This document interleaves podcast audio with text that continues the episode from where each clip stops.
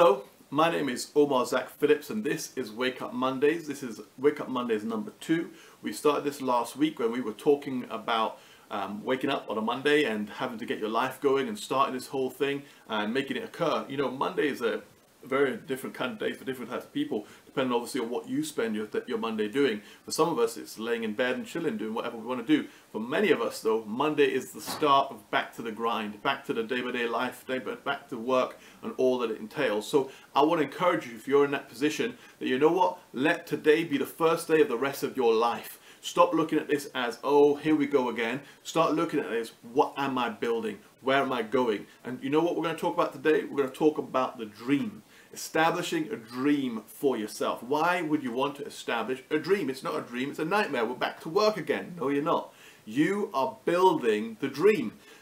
Perhaps you haven't had that perspective up till this point. Perhaps you've been looking at your life like, oh, here we go again. But why? Why would you do that to yourself on a day-to-day -day basis, on a Monday by Monday basis? Let's reframe this entire equation. Start with, what am I here for? What is my purpose? What am I building? Start asking yourself a couple of those questions because if you just do whatever you're doing, living life as it goes and as it comes, yeah, there's after a while it becomes quite debilitating and not very exciting, not very interesting. But if there's a reason behind what you're doing, even if it's quite mundane, even if it's not really the dream job that you're in right now, but you know you can use your current situation and leverage it against where you want to be. You can begin to moment by moment think about investing your energy your effort and your time and your resources your money into changing the way that you are right now changing your current situation into the life that you want it to be. But first of all you've got to establish what it is that you want.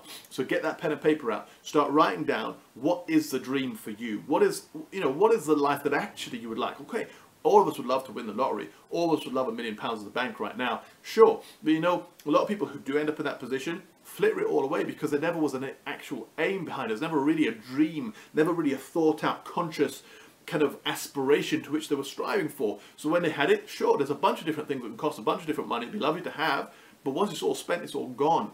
So when we come back to the drawing board and say, hmm, wait a minute, I actually could eventually have a million pounds per, per, per, se in my bank account if that's my vision, if that's my dream. But how am I going to get there? Let's be realistic. Let's plot, let's plan, let's think about it. Let's think about how I can use the talents that are intrinsic to who I am, the gifts that make up who I am as an individual. How can I use me? How can I, you know, mine the potential that's deep inside to become the best version of me I can be, to live the life that I want to live. You know, just living that way on a day-to-day -day basis in and of itself becomes a dream. All of a sudden life is not a drudgery. It's not just, oh, here we go, it's Monday again. It's like, here we go, it's Monday again. Because now your Monday has become the first day of the rest of your life and you're building something. You're building something that each little step and each little stage is beginning to change the way things are at the moment towards something that you have a long-term vision, a long-term goal for. Take your time. My wife and I have been talking about a lot of things recently, and one of the things we keep saying to ourselves is walk, don't run. Now, the reason why we say that is because in many instances, when we've had a wonderful idea, a dream, a vision, we've kind of run after it, like, come on, let's go, let's get this going on, we get excited, but you know, burnout is a thing. And if you go striving after everything that you want in life, sometimes you can get just tired and worn out and all of a sudden you just kind of lose steam. Walk, don't run. Take your time.